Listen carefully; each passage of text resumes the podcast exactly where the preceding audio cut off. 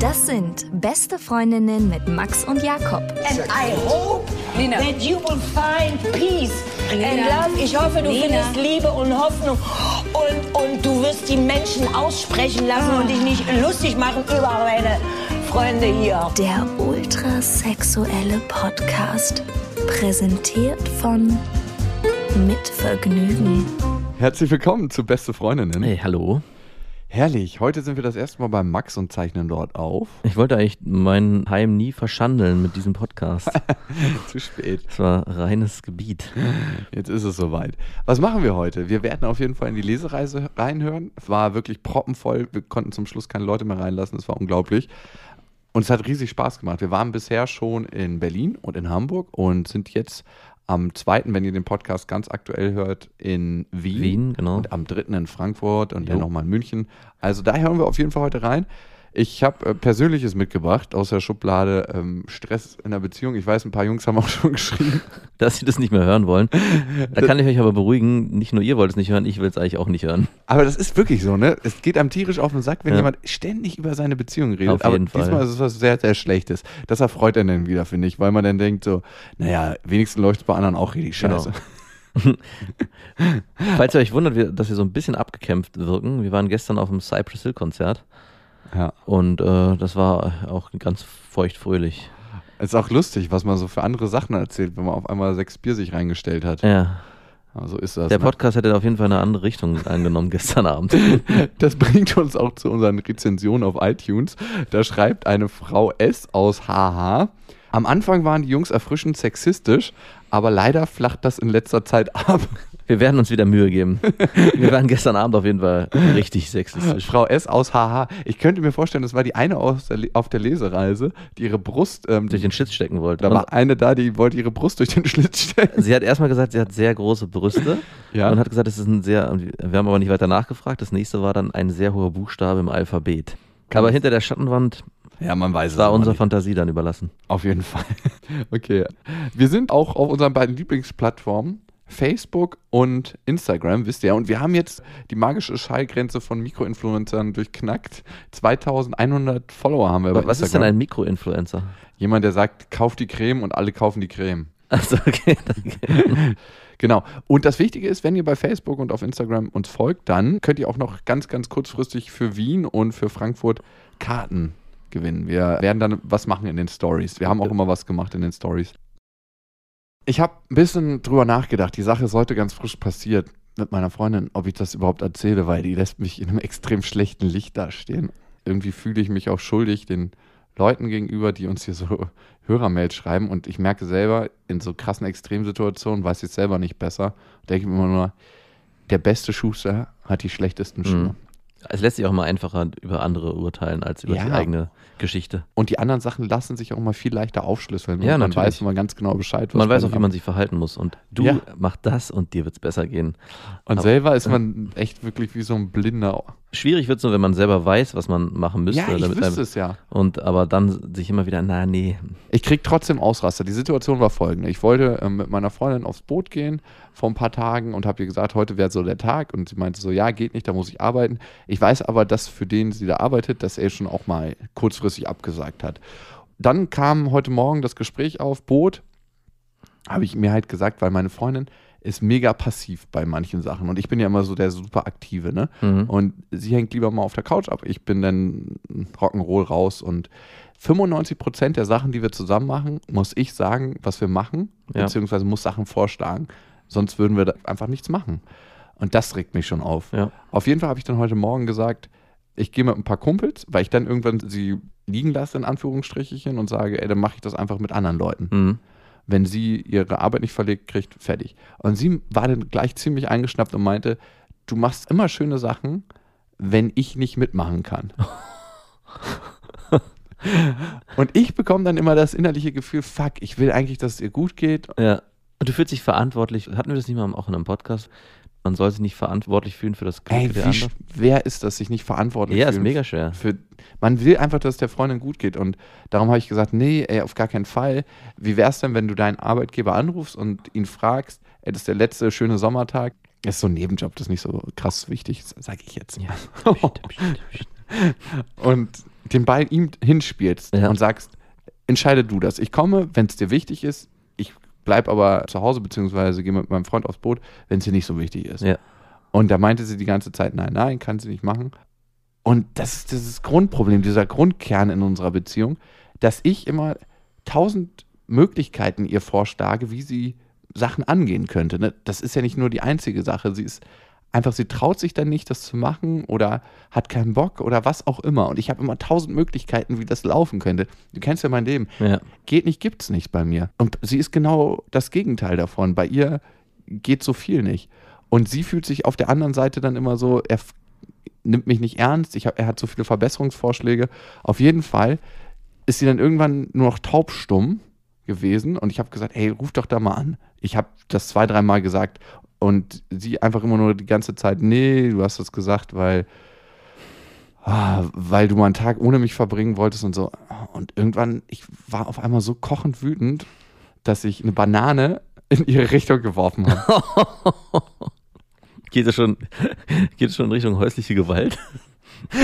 Ich weiß, dass das scheiße ist. War das so eine, so eine Banane, die schon richtig weich und Nee, schön, oder das war war so leider eine eine richtige grüne. harte grüne? Und das Problem war, dass ich wollte sie wirklich nicht auf sie werfen, aber ich habe sie in die Richtung geworfen. Ich weiß auch noch ganz genau, wo ich sie reingepfeffert habe in dem Moment. Mhm. Mir ist das auch so peinlich.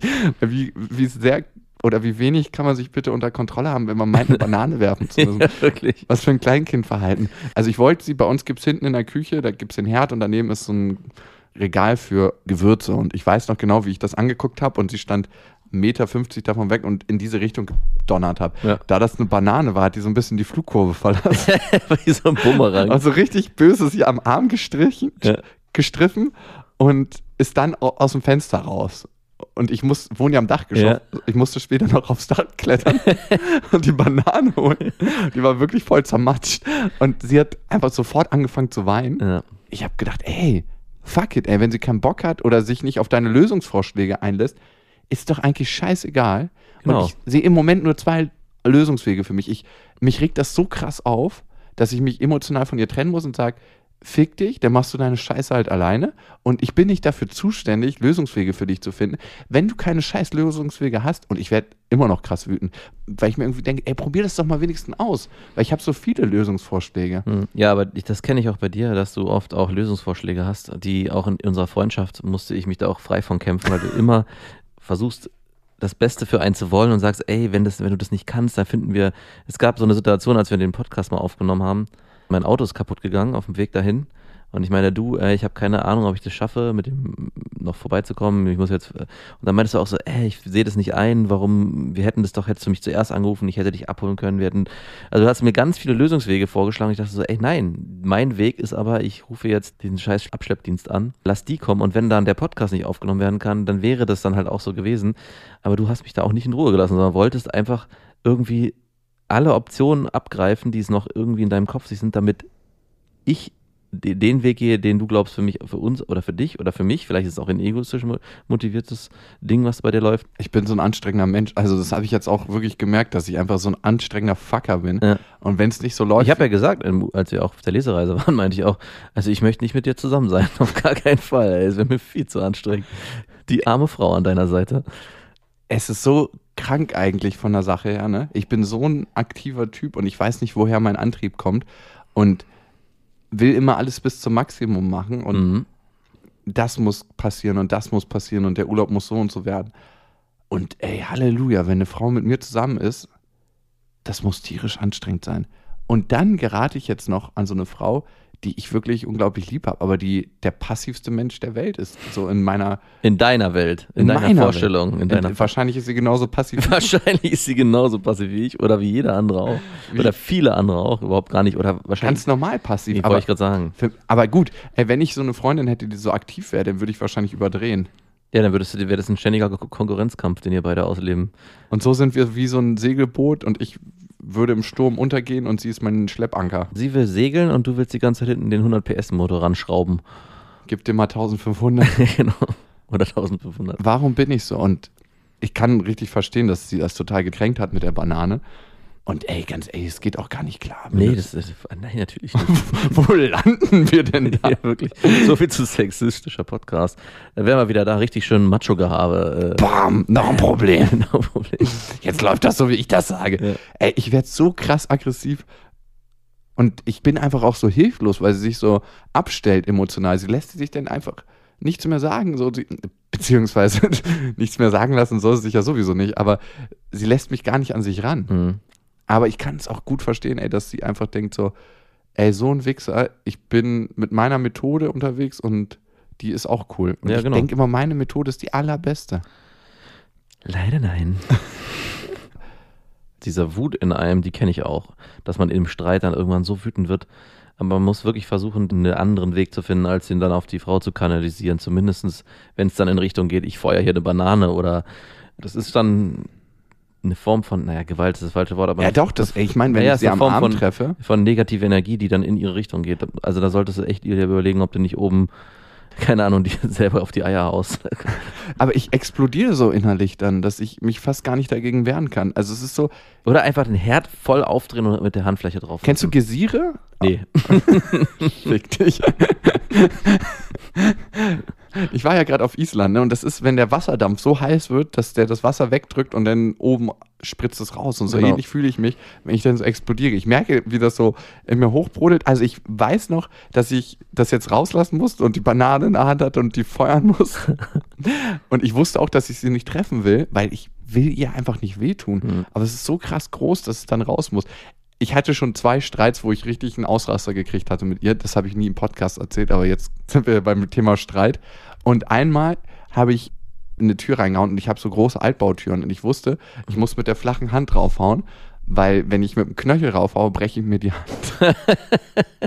Und? Was- Ich hatte kurz vorher überlegt, ich habe so Rigipswände auch noch gezogen bei mir in der Altbauwohnung, ob ich in die rein donner und ich wusste aber, dann bricht die und dann muss ich so ein riesen scheiß Loch flicken und das ist Arbeit. Und da hatte ich dann in dem Moment keinen Bock zu, aber ich wusste, ich muss es mal kurz körperlich rauslassen. Und das andere Mal habe ich so eine Art leeren Bierkasten weggedreht. Und ich hatte Flipflops an und hätte mir beinahe den Zeh gebrochen. Was hast du mit dem Kasten gemacht? Ich habe den unten durch den Keller getreten Ach so, mit den. Okay. und habe den dann genommen und dann noch ein paar Mal auf den Boden gedonnert. Ja, aber ist doch gut. Wenigstens geht anderes kaputt. Ja, aber ich will auch nicht, dass sie irgendwie denkt, ich bin so ein Ausraster. Ausraster sind ganz normal. Hast du Ausraster? Ausraster? Ja, sage ich ja gerade, natürlich. Es gibt aber was machst du denn? Ja, ich habe gerade versucht, das zu überlegen, was ich was das letzte Mal gemacht habe. Was ich dann meistens mache, ist Distanz suchen, sich weg, wegzugehen und erstmal aus der Sicht zu gehen, ja, ein anderes Zimmer, einen anderen Raum oder vielleicht auch raus einfach. Erstmal einen Abstand schaffen und dann da erstmal 20 Minuten vergehen zu lassen und dann wieder neu zu kommen. Das ist zwar immer noch die äh, Luft dick, aber man hat wieder eine andere Ebene, weil wenn man sich am Ende, weil es ist ja nicht so, dass nur du wahrscheinlich äh, gel- energiegeladen bist, Mhm. sondern sie ja ganz genauso. Ich glaube, in der Beziehung musst du immer versuchen, das erstmal wegzukanalisieren, auf welche Art. Und da musst du dir was, also einen Ka- Bierkasten treten, finde ich gar nicht verkehrt. Solange nichts kaputt geht. Solange du kaputt gehst, ist ja alles in Ordnung. Solange nicht ein anderer oder Gegenstände, die du behalten willst, nicht kaputt gehen. Ich bin ja froh, dass ich noch so kontrolliert bin, dass ich ganz genau weiß, dass ich jetzt keinen Schaden zufügen würde. Also das war mit der Banane, das ist so die Ausrede eines Alkoholikers. Ja. ja, was soll ich machen? Ey, das war, es tat mir so unglaublich leid und ich habe mich auch so schlecht gefühlt Hm. irgendwie und ich, ich habe mich auch irgendwie schlecht gefühlt, das hier zu erzählen, aber fuck it, ey, es muss halt raus. Bin ich ein schlechter Mensch? ja. Dankeschön. Nein. Alles Mann. gut. Und das, ich habe sie dann auch sofort in den Arm genommen. Und als sie dann so geweint hat, wusste ich, das war nicht der Schmerz, aber das war so erschreckend, wie ich so außer mir war und wie ich mich einfach nicht unter Kontrolle habe. Kannst du mal ein Urteil über mich fällen? Ähm, kauf dir einen Boxsack, den richtig ordentlich verprügeln und dann ist, bist du zwar immer noch wütend, aber die Energie ist erstmal raus, die negative. Das ist auch völlig okay. Da gibt es auch nichts, was verwerflich ist, glaube ich, dass man vielleicht auch in Gedanken hat, ich würde am liebsten. Ja? Nee, ich habe noch nicht mal den Gedanken, ich würde am liebsten das habe ich jetzt nicht, dass ich sie am liebsten Mhm. verprügeln würde oder Also, so. ja, naja, aber ich würde am liebsten eine Banane auf sie schmeißen, ist ja auch schon. Ich habe ja nicht die Banane auf sie geschmissen. ja, aber in ihre Richtung. Also, ja. also ich meine, das darf auch seine Berechtigung haben, so eine Gedanken zu haben. ja, das ist, ich komme emotional nicht mehr an sie ran. Sie verschließt sich so krass und ob die Banane der der Schlüssel ist. natürlich nicht. Aber ich fühle mich dann in dem Moment so einsam und dann kriege ich einen Ausraster. Ja. Und ich glaube, das ist es. Und ich habe mal geguckt, wer das in der Familie noch hat. Und das ist mein Vater. ja, na klar. Also der Vaterkomplex. Und dann ein paar Tage später denke ich, und so ein paar Stunden später, und dann ein paar Stunden später denke ich darüber nach und denke, Alter, ey, so in meiner Zeit davor ohne Beziehung war alles so krass einfach. Und Das war alles so locker und man hat sich nie gestritten und es war alles frei und leicht. Mhm. Das heißt nicht, dass ich meine Freundin missen möchte. Und ich wollte ja auch Konflikte haben. Aber jetzt, wo sie da sind, fühlen sie sich scheiße an. Das wird auch eine Weile noch so bleiben. Und ich habe mich gefragt, ich hatte sechs, sieben Jahre so eine Ausraster nicht mehr. Ne? Ich hatte mal den letzten Ausraster, als ich umgezogen bin. Da musste ich nochmal kurz zu meinem Vater zurückziehen und die ganze Family, meine Patchwork-Family saß unten auf der Couch und ich musste einen riesen Sessel runtertragen. Ne? Und die haben das gesehen und saßen unten im Kaminzimmer und äh, haben gesehen, wie ich den Sessel runtergetragen habe und habe richtig laut gekeucht, weil ich den alleine fast nicht tragen konnte. Und die haben einfach nur die Tür zugemacht. Geil. Und in dem Moment war ich so wütend, da habe ich den Sessel genommen, habe den einfach die Treppe runtergeschmissen. Das musst du dir mal vorstellen. Überall lag Parkett und ich habe so einen so einen Sessel genommen mit Eisenfüßen, habe den einfach die Treppe runtergeschmissen und danach habe ich das Katzenklo zertreten. Nice. So unglaublich wütend bin ich geworden. Und so, äh, das Schöne ist, wenn man so eine Ausraster hat, man muss danach auch immer alles wieder sauber machen und in Ordnung bringen. Oh, das ist so nervig, weil, weil du eigentlich anderen Leuten die Schuld dafür in die Schuhe schiebst. Ja, natürlich. Ihr seid schuld, dass ich einen Ausraster Ja, genau. gekriegt habe.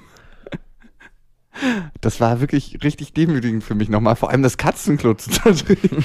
Die arme Katze, was hat die denn am Ende damit zu tun? Gar nichts. Stell mir vor, die wäre da drin gewesen. Stell dir mal vor, irgendjemand kommt nach Hause und sein Klo ist demoliert oder irgendein Haus. Also, was ist da mit mir los? Und dann ist es mir peinlich, irgendwie von anderen Leuten, wenn sie im Problem sind, Fragen zu beantworten, weil ich mir denke, wie kann so ein Mensch, der so eine Ausraster hat, in irgendeiner Weise kompetent anderen Menschen einen Rat geben? Vielleicht genau deswegen. Aber dann denke ich mir wieder, der beste Schuster hat die schlechtesten Schuhe. Genau. So. Genug über meine schlechten Seiten geredet. Haben wir denn noch was Lustiges heute? Äh, weiß ich nicht. Also übrigens, ich wollte noch mit dir über eine Sache reden. Ein Kumpel hat mich letztens angerufen. Ja. Eigentlich ist immer die gleiche Sache bei ihm. Er findet eine Frau ganz gut, sie findet ihn gut, die haben gute Gespräche, treffen sich, schlafen nicht miteinander, sondern haben nur so ein bisschen eine Affäre. Affäre ohne Schlafen. Ja, also so eine emotionale Affäre. Okay. Was für ein Scheiß. Ja, ne? Eigentlich das Schlimmste, ne? Ja. Emotionale Affäre ohne Bimsen. Das ist so ein bisschen wie Das Schlagsahne ist der. Anti-Seelenficker, wäre das dann. Der Anti-Seelenficker, genau, aber die verwandeln sich dann in Seelenficker.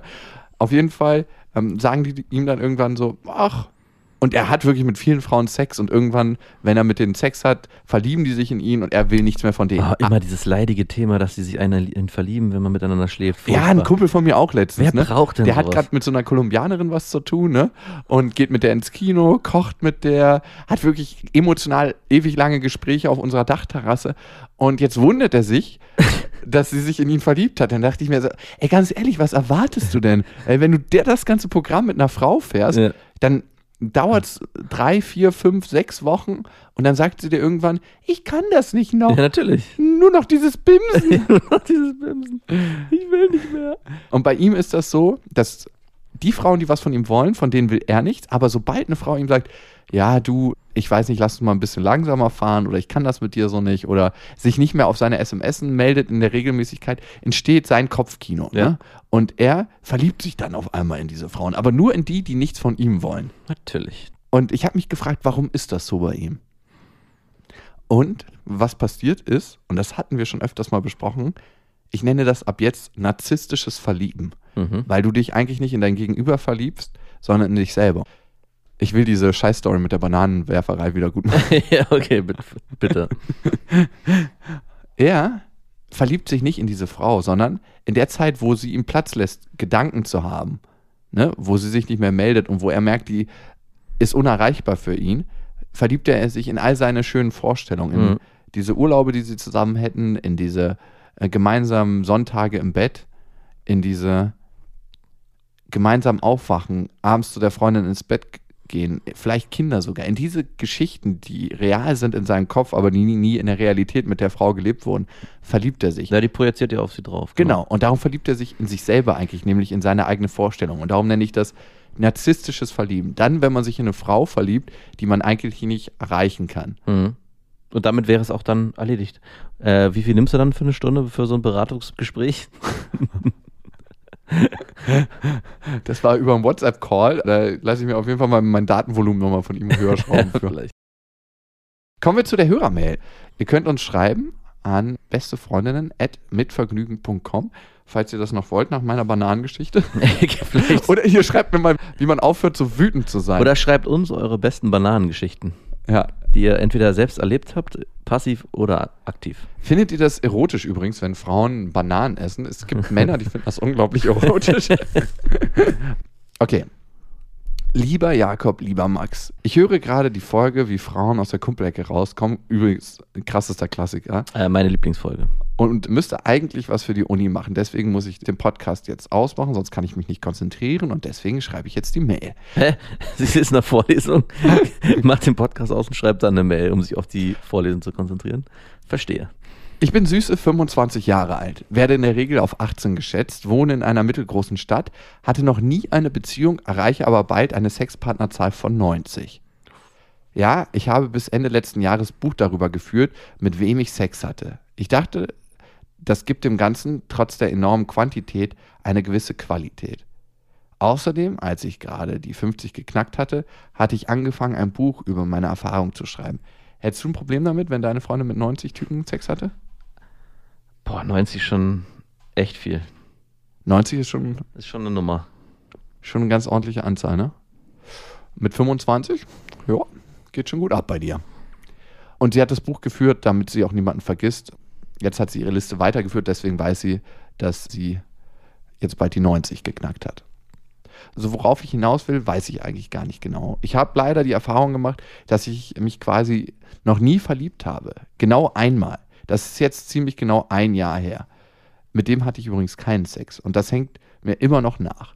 Und jetzt fragt sie, warum sie sich nicht verliebt. Liegt es vielleicht an ihrer Erziehung, fragt sie sich. Habe ich einen Vaterkomplex? Ja, ganz sicher ist es ein Vaterkomplex. Ihre Eltern haben sich vor zehn Jahren getrennt und der Vater hat die Mutter betrogen. Und heute ist er mit seiner damaligen Affäre verheiratet. Hm. Ey, alter Schwede, ey.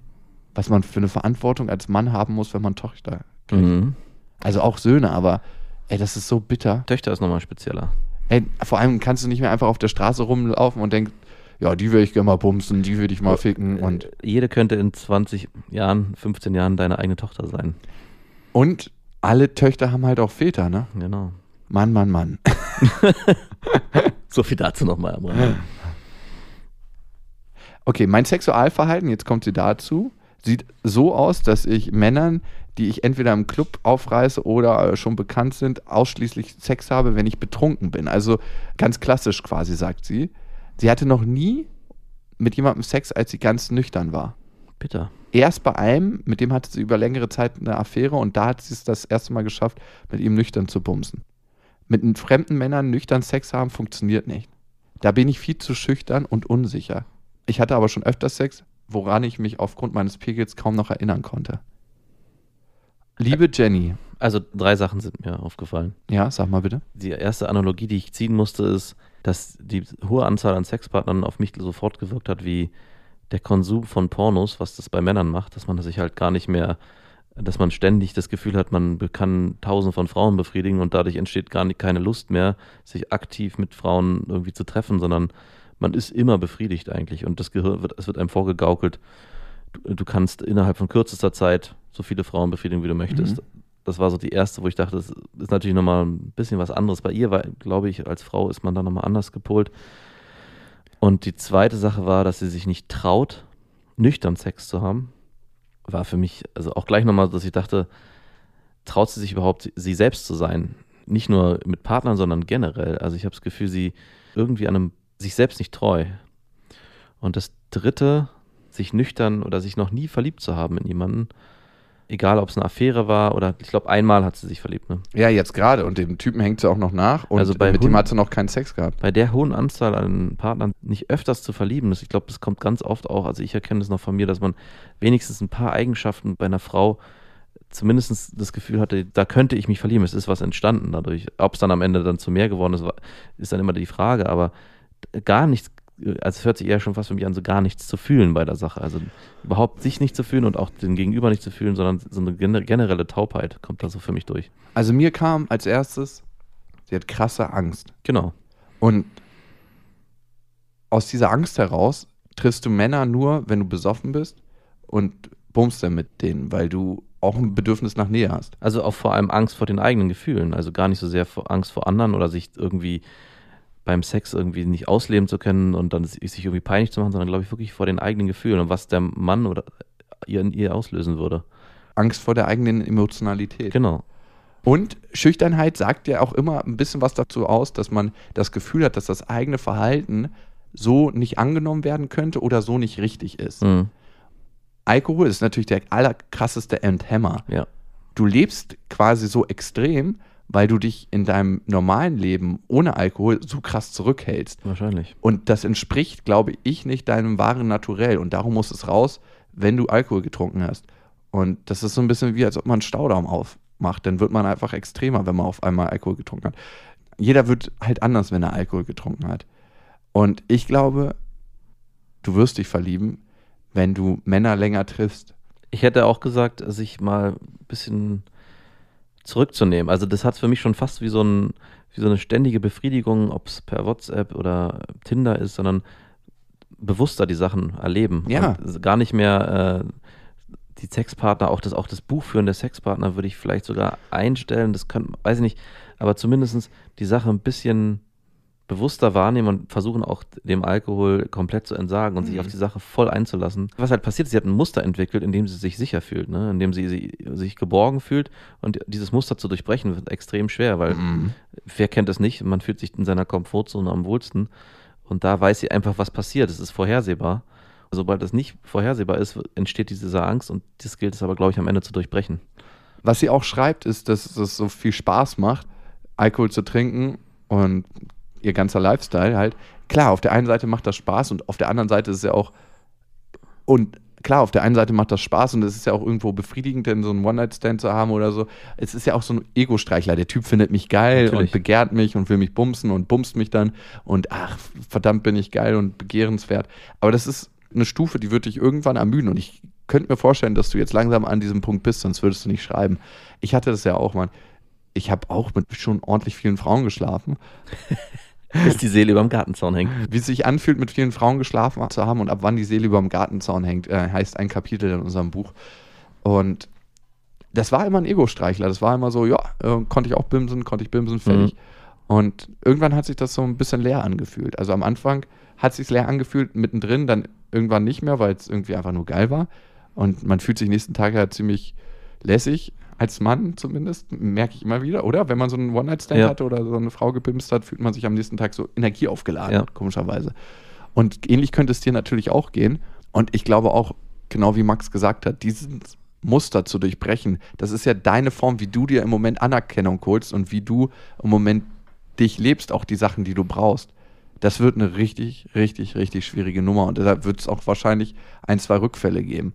Aber die erste Sache, die ich mir gut vorstellen könnte für dich, ist wirklich Alkohol verzichten und Ja. jetzt einen Termin festlegen für drei Monate oder vielleicht für zwei Monate. ich würde nicht so lang anfangen. Ich würde versuchen mal, ich würde schrittweise angehen, mal feiern gehen ohne Alkohol oder mal einen Abend verbringen, an dem Alkohol getrunken wird, nicht Alkohol zu trinken und das dann so peu à peu auch wegzuschrauben und dann irgendwann an dem, wie du sagst, dann mal zu sagen, okay, ich setze jetzt mal einen Monat aus oder zwei oder drei. Und das auch mal auszuhalten, was dann kommt, ne? was Genau. dann noch so peinlich ist. Und ich finde, Scham ist sowas, sowas Großes und ich kenne das auch bei mir. Ich meine, mir war es vorhin peinlich, diese Geschichte zu erzählen. Und man hat immer Angst davor, dass ein Menschen nicht mehr so mögen, wie man eigentlich ist. Aber wenn du immer besoffen bist, sehen dich Menschen nicht, wie du eigentlich bist. Ja, vor allem, wenn du immer besoffen bist, siehst du selber auch die Situation nie so, wie sie eigentlich sind. Wenn du mal nüchtern feiern gehst oder dich mit Freunden oder in Settings begibst, die du nur betrunken erlebst, entsteht für dich auch nochmal ein ganz anderes Bild und du fragst dich am Ende, ist es das wirklich? Also, was ist es eigentlich hier? Das ist genauso wie die ganzen Kaiserpenner, die immer vom Kaisers abhängen. Ja. Und man so fragt sich, ey, warum hängen die immer vom Pa- Kaisers ab? Ist das geil für die? Natürlich ist das geil, wenn du besoffen bist. wenn du besoffen bist, ist jeder Ort geil. Ja. Aber sobald du dir den Alkohol wegnehmen würdest, würden die realisieren, ich hänge hier vom Kaisers Ja. ab. Und das ist stinkend langweilig. Also das fand ich auch damals äh, so extrem, wenn man mal wirklich feiern geht ohne Alkohol und sich bewusst darauf konzentriert, ich trinke heute nichts. Wie schnell der Abend langweilig wird, wie wenig eigentlich passiert an so einem Abend, was eigentlich irgendwie ein, also überleg mal selber, wenn du feiern warst und viel Alkohol getrunken hast, dann war der Abend, war das Erlebnis im Nachhinein zwar irgendwie eine geile Erinnerung, aber man erinnert sich eigentlich nicht wirklich, was eigentlich passiert ist. Es ist nur ein Gefühl, was bleibt. Und das ist aber sehr, was sehr trügerisch ist, weil eigentlich passiert an dem Abend nicht so viel Wertschätzendes, würde ich jetzt mal versuchen, es so zu formulieren. Auf jeden Fall. Also es gibt nichts, was einen richtig erfüllt, finde ich, an so einem Mhm. richtigen normalen Feierabend. Also man tanzt, man hat Spaß, man trinkt was und es hat eine richtig geile Leichtigkeit und Genau. die darf man auch nicht Und unterschätzen. die hat auch ihre Berechtigung. Also es ist nicht so, dass wir das komplett verteufeln, würde ich sagen. Aber es ist halt, die, ab einem bestimmten Punkt frage ich mich halt, ist das alles? es ist eine Zeit lang alles. Also Ja. ich habe ja so krass hart viel gefeiert und es ist eine Zeit lang wirklich Naja. alles. Wir hatten irgendwann mal das Thema Drogen und wir, ich glaube, wir gehen da auch noch mal im Podcast näher drauf ein. Wir haben auch neulich eine Hörermail gekriegt von einer, die wohnt in Berlin, nimmt keine Drogen und all ihre Freundinnen Mhm. wollen ihr dazu raten, Drogen zu nehmen. Und das ist genau das Gleiche. Es tut eine Situation, die eigentlich nicht so geil ist. ja. das ist generell das Ding bei Drogen. Und Jenny, ich glaube, wenn du schaffst, dich im normalen Leben mehr zu leben, ohne enthemmende Wirkstoffe von Alkohol, dann wird sich dieses Ding in Luft auflösen. Ich glaube, dein Teil ist, wenn dein Vater die Family verlassen hat, und das ist jetzt nur eine Vermutung, ist es ja auch immer ein Schlag gegen einen selbst. Und ähm, vielleicht hast du das Gefühl, so wie du bist, schüchtern, mit all deinen Ängsten, dass du so von Menschen nicht angenommen wirst und speziell von Männern, dass sie sich so vielleicht nicht toll finden, wie du bist. Aber ich glaube, genau das Gegenteil passiert. Weil ich merke immer wieder, mich schreckt das ein bisschen ab, wenn Frauen so krass abgedroschen sind und so und lass mal hier das Vorspiel weglassen, wir können gleich bimsen. Das gibt's ja, ne? Ja. Und dann denke ich mir, wow, ey, was hast du erlebt in deiner Vergangenheit, dass das so bei dir ist? Ja. Das berührt mich emotional an einem ganz bestimmten Punkt. Ich glaube, Jenny, wenn du offen bist und dich offener machst, und das wird am Anfang richtig krass mit Angst behaftet sein, dann wirst du auf die Männer stoßen, die vielleicht nicht die schnelle Nummer wollen, sondern mehr mit dir eingehen wollen. Und wenn du wartest auch mit dem Sex, dann hast du die Chance, einen Typen richtig kennenzulernen und der Typ hat die Chance, dich richtig kennenzulernen. Manchmal werdet ihr euch mögen, manchmal werdet ihr euch einen Finger zeigen und sagen, er ist doch ein langweiliger Mensch oder ein Mensch, der nicht zu mir passt. Ich würde gerne mal eine Banane nach dir werfen. ja, genau. Das finde ich gut. Die goldene Banane für dich. So, Jenny. Ja, du merkst den Weg, den wir vorgeschlagen haben, ist vielleicht ein bisschen abstrakt und spirituell, aber vielleicht ist es was für dich. Wir haben eine spezielle Rubrik bei unserer Lesereise. Wir sind jetzt ja in Hamburg und in Berlin gewesen, war übrigens sehr geil, schön, dass ihr da wart und sind jetzt, wenn ihr die quasi nicht so zwei Wochen später hört die Folge, dann sind wir jetzt ganz aktuell am Zweiten in Wien und am dritten in Frankfurt. Genau. Und da haben wir eine Rubrik, die nennt sich Sprechstunde. Und da könnt ihr einfach euer aktuelles Thema auf den Zettel schreiben und dann geht eine Box rum, dann könnt ihr die reinstecken. Und da kamen unglaublich viele Ja. Zettel zusammen. Also über die Hälfte der Damen haben Zettel geschrieben. Sind, wir haben schon mehr als äh, 100 Zettel gesammelt. Also es war unglaublich. Und wir haben die live live bearbeitet und haben einfach ja, in unserer kleinen Sektlaune und da kommen wir wieder zu Alkohol. Wir haben beide einen Sekt getrunken, muss man auch zugeben. ja. Ne? Na, ich war ja so mega aufgeregt, gerade bei der ersten Lesung. Ohne Alkohol wäre es, glaube ich, gar Ey, nicht du gegangen. warst wie so ein fucking Puma, der die ganze Zeit in seinem Käfig rumgestolziert ist. So, "Ah, ich muss jetzt irgendwas machen. Ich muss irgendwas machen. Naja, ich musste aus diesem Ich muss eine sicheren... Banane werfen. Ich muss ja Bananen, Bananen werfen. ich musste aus, ich meine, es war das erste Mal, dass wir aus diesem geschützten Podcast-Rahmen-Setting ausgebrochen sind und uns auch mehreren Leuten live präsentiert haben hinter einer Schattenwand, aber es war trotzdem, für mich war es, bei der zweiten Lesung war es dann schon ganz anders. Mal gucken, ob man die Aufregung hört. Wir schalten mal rein. In Zeiten von Instagram ist das eine wichtige Frage.